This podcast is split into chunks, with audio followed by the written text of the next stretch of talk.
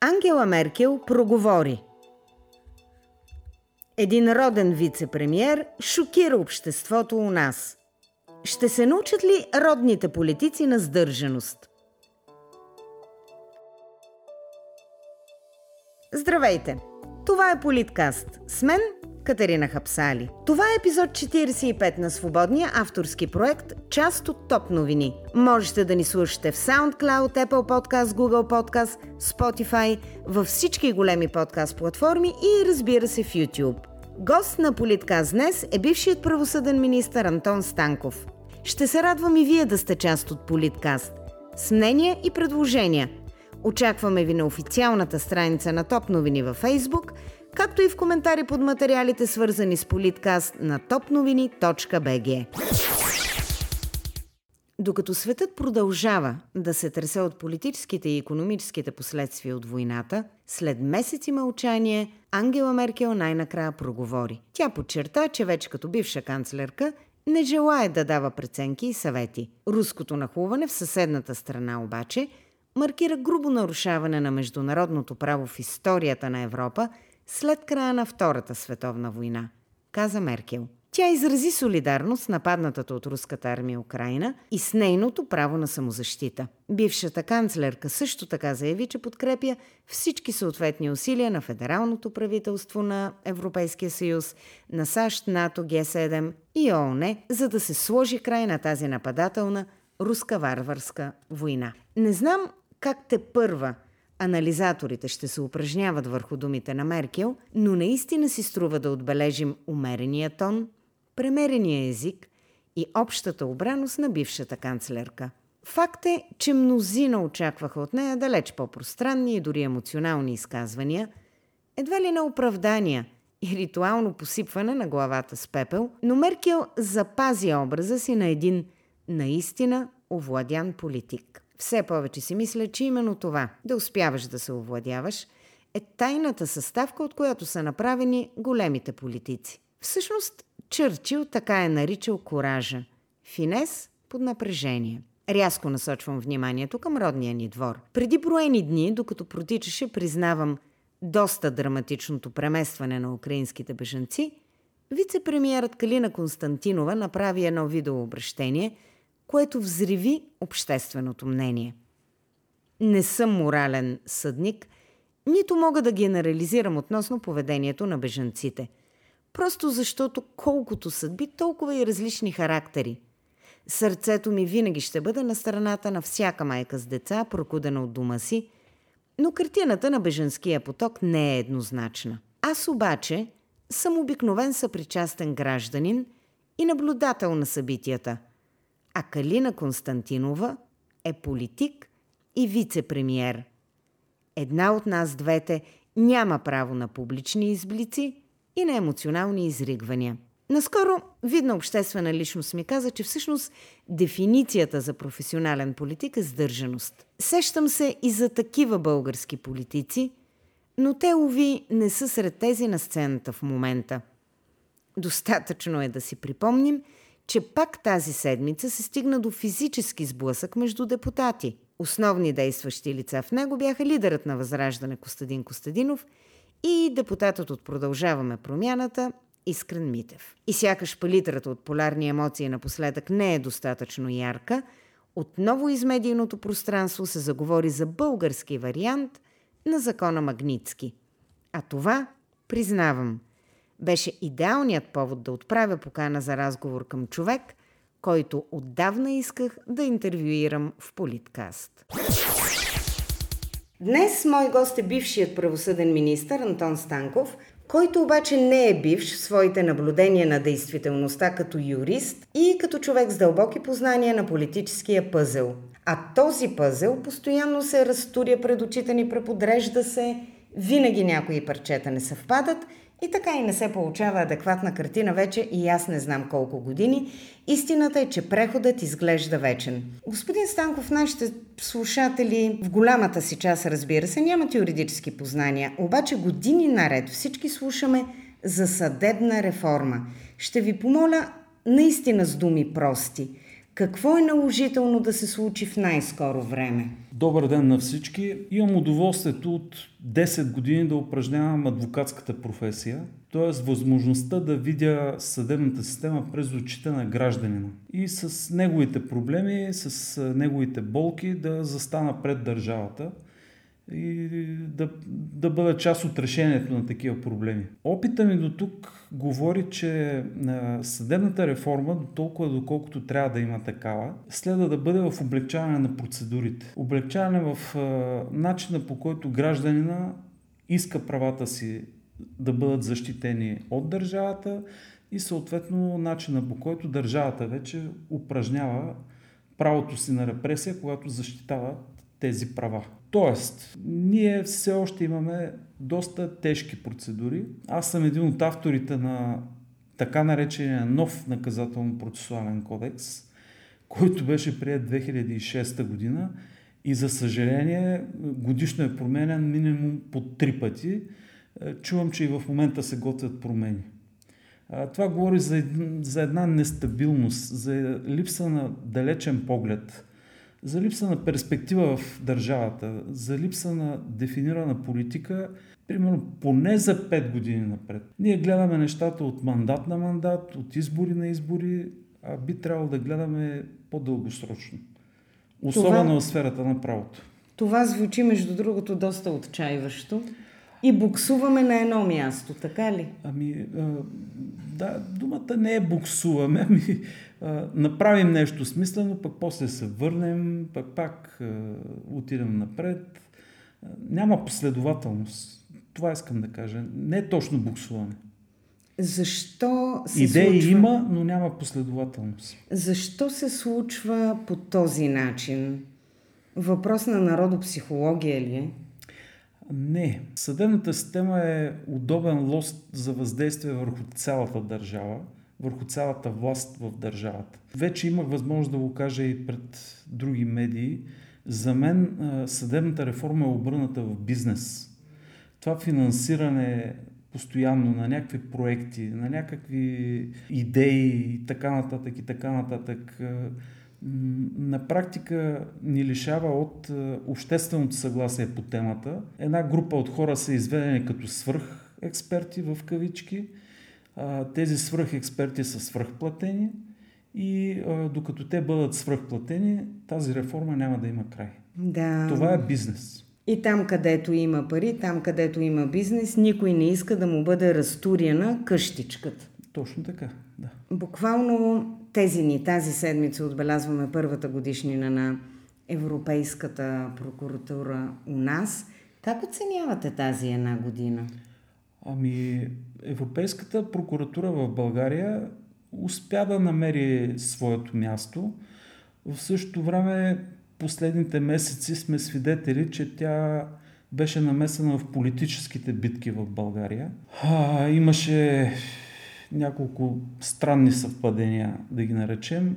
Например? Посещението на европейския главен прокурор Лаура Кьовеши, след което пък последва ареста на лидера на опозицията Бойко Борисов. Прекалено конспиративно е да правим връзки в тая посока, но а, моето пожелание към колегите европейски прокурори е да не позволяват политизирането на този институт. И ги поздравявам за първата им годишна. Спомням си, че тогава ви питаха какво мислите, мои колеги ви питаха да. какво мислите за ареста на господин Борисов и някак си вие отговорихте уклончиво. Какво може да кажете от днешна гледна точка? Вижте, аз като дългогодишен наказателен съдия, все пак, макар и сега адвокат, ще кажа, че мярката за неотклонение, в случая ареста, не е наказание. Мярката за неотклонение има за цел едно лице да бъде обезпечено да се явява пред съдебните органи. Няма, поне аз не ми е известно да има някакво действащо, работещо обвинение срещу Борисов до момента. Добър, лош, при всичките там оценки и така нататък, аз съм последният човек, който може да бъде заподозрян в приятелство с Борисов, но, но той е български гражданин и има всички права като всеки български гражданин. Съда се произнесе, каза, че арестът му е незаконен, така че нямаме какво повече да добавим. В смисъл, тогава, ако съм отговорил уклончиво, това е било причината, защото е нямало съдебно решение. Сега вече има такова. Споменахте обаче няколко съвпадения, след което цитирахте едно съвпадение, визитата на Кьовеши и ареста на Борисов. Друго съвпадение? Излязаха данни по медиите, че така се опитват чрез механизмите на регламента на Европейската прокуратура да се управляват определени наказателни процеси, наказателни дела, водени от тази Европейска прокуратура, тук в България срещу конкретни личности. Конкретните личности, например Васил Божков, който направи някакви самопризнания и беше така голяма правна дискусия, тези негови самопризнания по интернет имат ли правна стойност или не. Аз тогава изразих мнение, че не е възможно по този ред така да се върви. Не съм в течение какво се случва, но отново казвам, не е добре прокуратурата, дали европейска, дали национална, да бъде политизирана. Както с действията си, така и с бездействията си. Ваши думи са, че е добра идея създаването на специално звено в МВР, което да подпомага европрокурорите, разследващи злоупотребите с евросредства. Още сте на тази позиция, предполагам, или... Да, категорично да. Трябва да бъде изграден апарат, който може би трябва да включва и не само служители от МВР, а може би служители от ДАНС. Експерти като цяло. Експерти, които са служители на, на НАП, ДАНС, които са финансовите, следят финансовите потоци. Защото, най-общо казано, компетентността на възможността на Европейската прокуратура да води разследвания в България е по повод управлението на европейски средства по фондовете. Опитвам се максимално на български език да го кажа. Има ли, ам, според вас, разбира се, вторачване във фигурата на главния прокурор Иван Гешев? Категорично има. Причините не би ги коментирал. Защо? Ще ви обясня. Винаги съм гледал нещата, от, откакто се занимавам с политика, откакто съм бил министър на правосъдието, винаги съм гледал нещата да бъдат решавани на концептуално ниво. На, на ниво закон, конституция, т.е. да има правилен регламент за институциите и правилен регламент за взаимодействието им. Господин Гешев така наследи един дълъг и бих казал сравнително успешен мандат на Сутир Цацаров, но той пое и част от негови грехове. Упреците, че обслужват управляващи и така нататък. Това са по-скоро видимата медийната страна на въпроса. Трябва да, трябва да търсим и правото.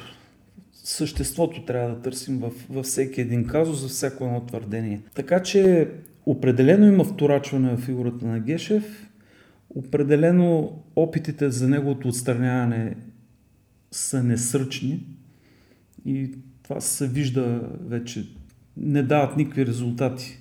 От миналата година, от уважавания много от мен професор Енаки Стоилов, като министър на правосъдието, който внесе едно искане, продължаването сега на усилията от страна на министър Надежда Юрданова, виждаме, че това не дава резултат. И по-скоро предварително трябва да се прецени, че този мач е загубен. Как така този мач е загубен? Никой човек не е в каменелост на поста си. Трябва да се чете историята. Хайде да направим едно уточнение и ще се върнем на историята. Да. Господин Гешев трябва да си ходи, нали? А в смисъл? Защо да трябва да си ходи? До тук не съм чул някакви много конкретни обвинения срещу него. Аз ви питам, вие сте ако, юрист. Ако, ако, примерно прословутия случай Жоси, ако там излязат някакви доказателства, обаче казвам доказателства, това е основание за образуване на наказателно производство и наистина господин Гешев, да, би трябвало да си ходи. Само, че до тук аз не виждам друго, освен наистина м- справки от публикации в медиите. Нищо повече не съм видял. И народна омраза. Както има народна любов, така има народна Народната омраза. Народната омраза е лесна. Тя бързо може да намразим някой. На вас това, слава Богу, никога не ви се е случвало? Ами, не значи, че съм застрахован. Добре. Мине, не мине време, отново се заговаря за закона Магнитски. Всъщност, това, което голяма част от хората не разбират, е, че американският закон няма пряко приложение на територията на България. Абсолютно никакво. Наскоро обаче се вдигна пошилка отново за български вариант на закона Магнитски, който явно циркулира в пространството. За какво и да реч? Значи, да уточниме нещата. Ние сме в Европейския съюз. Именно. Член пети от нашата конституция декларира, че правото на Европейския съюз трябва да бъде приоритетно прилагано на наша територия. Това е една от формите на частичен отказ на суверенитет от всяка една държава, която е влязла в Европейския съюз, съобразявайки се с тези норми. Ние нямаме такива съюзнически отношения с Съединените щати. Ние сме член на НАТО, там сме в съюз с Съединените щати, но това е военен съюз, както е известно, отбранителен, и там регламентът е съвсем, съвсем друг. Съединените щати така приеха няколко закона, това не е само закона Магнитски, които си възлагат сами задачи в а, световен мащаб за преследване на организирана престъпност, пране на пари, наказване на тероризма и така нататък. Конкретно това, което изтече по медиите за българския закон Магнитски, слагам го в големи кавички. Първо, доколкото разбирам, това даже няма още статута на проекто закон. Това е някаква работна група, която нещо се събрала, обмислила. Текста, който изтече по медиите, е в дълбок асинхрон, да го кажем на български, много, много далеч от правните понятия на българската правна система. Там се говори за групи, за образования, за предположения, за неща, които всяко едно само по себе си би трябвало да бъде в крайна сметка дефинирано за, за националния За финансовия интерес, за националния финансов интерес се говори там също, който аз не съм го видял никъде. Какво означава това? Тоест това е някаква Но... широка интерпретация. Това, много се извинявам на авторите на тази... на това нещо, но е, прилича на превод от Google. На, на превод от английски.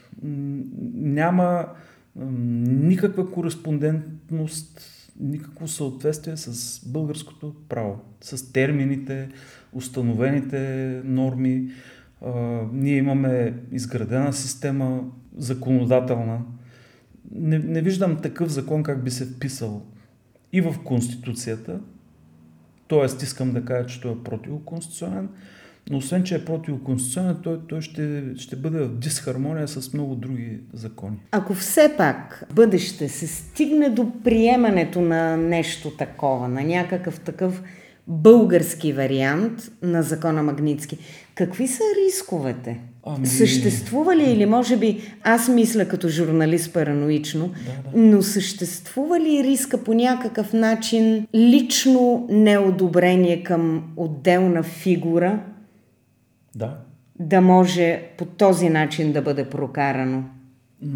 От този текст, който изтече по медиите, такъв риск категорично съществува. Защото там се говори при наличие на данни. И какви са данните? Аз пиша, че госпожа Хапсалис нещо е направила там някакво финансово нарушение. Има, казваме... Идват и ми взимат дума. Примерно. Не, вкарват в националния списък. Това е национален списък. Коментирахме с колеги, има един списък на, неблагодъ... на неблагонадежните кредитополучатели, който банките неофициално си го поддържат. Това ми е известно единствено и той е неофициален списък. Той не е, не е регламентиран в закон. Даже. Тоест рисковете от а, субективно третиране биха били... Категорично, ако, ако такива текстове бъдат приети, Дълбоко съм убеден, че мъдростта на парламента ще стигне и такъв текст няма да бъде прият. А, интересно е друго. Чисто политическия план на, на този закон. Той, той поставя акцент върху министъра на финансите, който създава въпроси, поставя въпроси за сегашната хармония в правителството. Има ли такава? Ами, изглежда няма. След като, след като на преден план се изведе министъра на финансите, като водеща фигура в такъв закон, не знам. Пък въобще не искам да влизам в темата за коалиционните партньори и така нататък. Как ще го възприемат? Аз обаче знам, че вие много активно следите политическите процеси. Бивш политик няма. Бивш политик няма, няма и бивша актриса и спирам до тук със списъка. Как оценявате работата наистина на настоящото правителство? Вие сам влязохте в темата. Да, да. Аз гласувах за това правителство. И така... Колко за... честно. Да, абсолютно. В смисъл гласувах, гласувах за, за, тази за тази политическа сила. Да. Като плюсове бих... Няма как да не им се отбележи този плюс на ентусиазма. А... Един гол ентусиазъм. А, не съм завършил. Добре. Извинявайте. Извинявайте вие. Ентусиазма, ентусиазма заслужава похвала. Това е силата на младостта. А, но, но им липсва силата на опита. Така че на този плюс слагам минус... опита. Вижда се как нямат опит. Българина е давал мило и драго от преди освобождението да изучи децата си. Знаете какво нещо е било за, за българите? Образованието. Пращали са ги в чужбина. Последния залък са си късали от, така, от масата, само и само да се изучат децата. Това са нашите деца, изучени повечето в чужбина, които обаче, за съжаление, не показаха повече качества от калинките на Борисов. Те, на тях им липсва връзката с поколението. Нямат и не желаят така да, да чуят по-възрастните, по-опитните. Тоест това е основен минус. За мен е нежеланието да... Едно такова усещане има, че имаме едно имигрантско правителство, което... Както е, е дошло, да, както е дошло, така и ще си ходи, да. Ще си пътува в буквалния... В народа има такова усещане. Mm-hmm. Казуса Македония. Казуса Македония е изключително важен за нас. На първо място, за да ни провери като, като народ. Много рядко сме заставяли под общия знаменател на една кауза. А тук се вижда, че имаме безапелационно едно мнение. За мен, ако бях на мястото на министър-председателя, щях да поискам един преглед на изпълнението на договора, който имаме с Македония до тук. Кое е изпълнено, кое не е изпълнено. Този преглед бих го представил в Европейския съюз. И бих казал, уважаеми дами и господа европейци, работите са така и така, ние не сме съгласни с това и това, което е договорено. И какво правим от тук насетне? Ами какво правим? Държим си позицията, държим си на думата, да си изпълняваме договорите и така да, да е ясно, че много обичаме по-малкия си брат, няма да го оставим беда. Обаче а, тук имаме една много неприятна дихотомия. Ние обичаме малкия си брат, обаче малкия брат дали обича големия брат? В случая ние сме големия брат. Тук отиваме в голямата политика, трябва да намесим имената на други държави, които предпочитам в момента да не споменавам. Добре, да отиваме. Балканската политика а, дълго време е била доминирана от Сърбия, ес ес ес ер и така нататък. Казахте, тук влизаме в голямата политика. Добре да говорим за нашата си българската политика. Ще ви видим ли отново като действащ политик? Много ми харесва адвокатската професия. Защитник ми допада, така, изпитвам някакво удовлетворение. Ако има нужда, да, но не знам. Може би идват такива времена, в които човек трябва да запретне ръкави. Да, запретне ръкави, да. Нашето поколение е по-особено поколение. Ние видяхме онова, което беше в зрелия соц. А, ние изнесехме на гърба си прехода, а, ние издържахме деца и ние хранихме в някаква степен и родители. И мисля, че нашето поколение трябва да поеме отговорност. Тук трябва да направим уточнението, че сте на петдесет и колко години? шест. На петдесет и шест. Това поколение, аз съм няколко години само по-малко. Вие сте доста по-млада от мене. Това поколение наистина е свършило в чисто ежедневен битов план много за тази държава. Така че знам добре за какво говорите. Докато ние учихме навън, вие бяхте тук. Да. Бяхме по стачките, по протестите, правихме реформи, кое което можеше. Какво е най-хубавото, което в момента може да се случи на България? От край време е написано на Народното събрание на началото. Съединението. Съединението прави силата.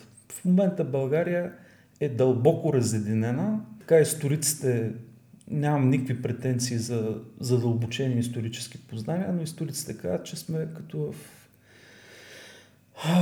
онова царство, което е паднало под османско владичество. Ако бяхме тогава обединени, може би историята ще ще е друга.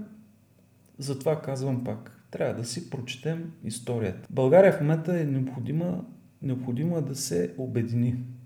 Трудни са времената, войната в Украйна, инфлацията, която е общо европейски фактор и за съжаление България е подсилена явно.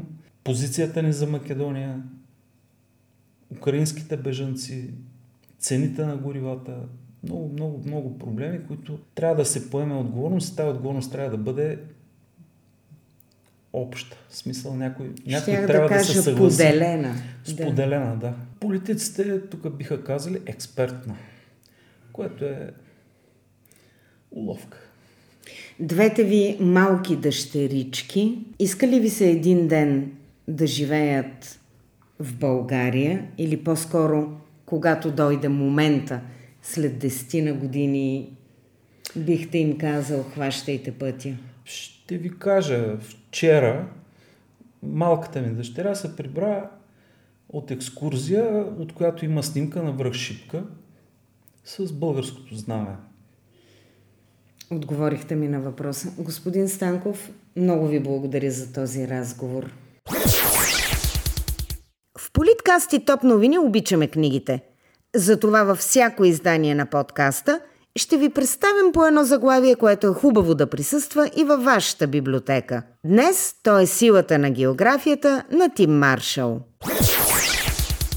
Политиците са важни, но географията е по-важна. Вероятно, това твърдение ви звучи шокиращо, но със сигурност ще разберете колко много мъдрост има в него, след като прочетете Силата на географията на Тим Маршъл, издадена от нас от Книгомания.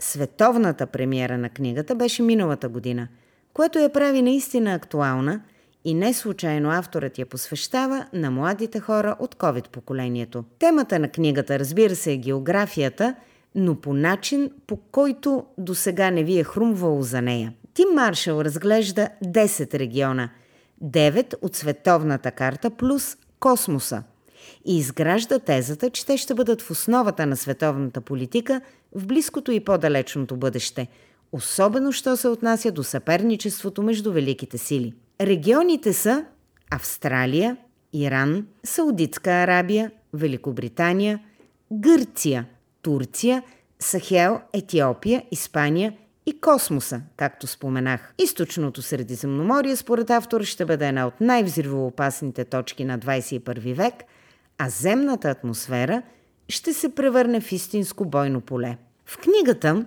Маршъл обяснява с изключителна прецизност и изчерпателност защо и как географията ще продължи да оформя световните сблъсъци и кое превръща конкретни парчета земя в толкова важни. В същото време Авторът прави безброй исторически препратки и наистина обяснява в детайл политическия бекграунд на всеки един казус. Маршъл, разбира се, има цялата нужна закваска за целта.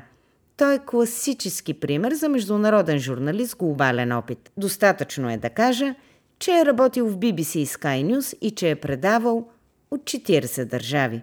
Отразявал е конфликтите в Босна, Македония, Косово, Хърватия, Либия, Афганистан, Сирия, Израел. И въпреки факта, че книгата съвсем логично е писана преди войната в Украйна и няма как да съдържа тази информация, задълбочените анализи по страниците ѝ са истинско удоволствие за всеки, който иска да проумее нашия свят. Всъщност именно това да се обяснява света ни е абсолютната тенденция в този тип нехудожествена литература в момента, а за десерт ви представям следния откъс от книгата.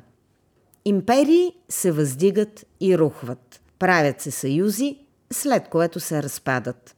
Устройството на Европа след Наполеоновите войни продължило около шейсет години. Хилядолетният райх просъществувал малко повече от едно десетилетие. Невъзможно е да знаем със сигурност как ще се измени балансът на силите през следващите години. Без съмнение, има икономически и геополитически гиганти, които ще продължат да упражняват огромно влияние върху световната политика. Съединените щати и Китай, разбира се също и Русия, държавите в Европейския съюз, бързо развиващата се икономическа сила Индия. По-малките страни обаче също са важни. В геополитиката има съюзи и докато световният ред в момента е нестабилен, това е времето, в което големите сили имат нужда от малките на своя страна.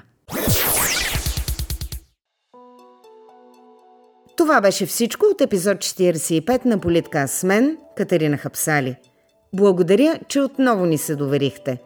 Очаквайте нов епизод на Политкаст всяка седмица на топ новини точка би джи, както и в SoundCloud, Apple Podcast, Google Podcast, Spotify, във всички големи подкаст платформи и в YouTube. Отново напомням, че ще се радваме на обратна връзка от вас. Очакваме ви на официалната страница на Топ новини във Facebook, както и в коментари под материалите, свързани с Политкаст на топ новини точка би джи. Най-интересните ви мнения и идеи могат да намерят място в следващите епизоди на подкаста. Благодаря ви за вниманието и не забравяйте, политиката има много лица. Вашето е едно от тях.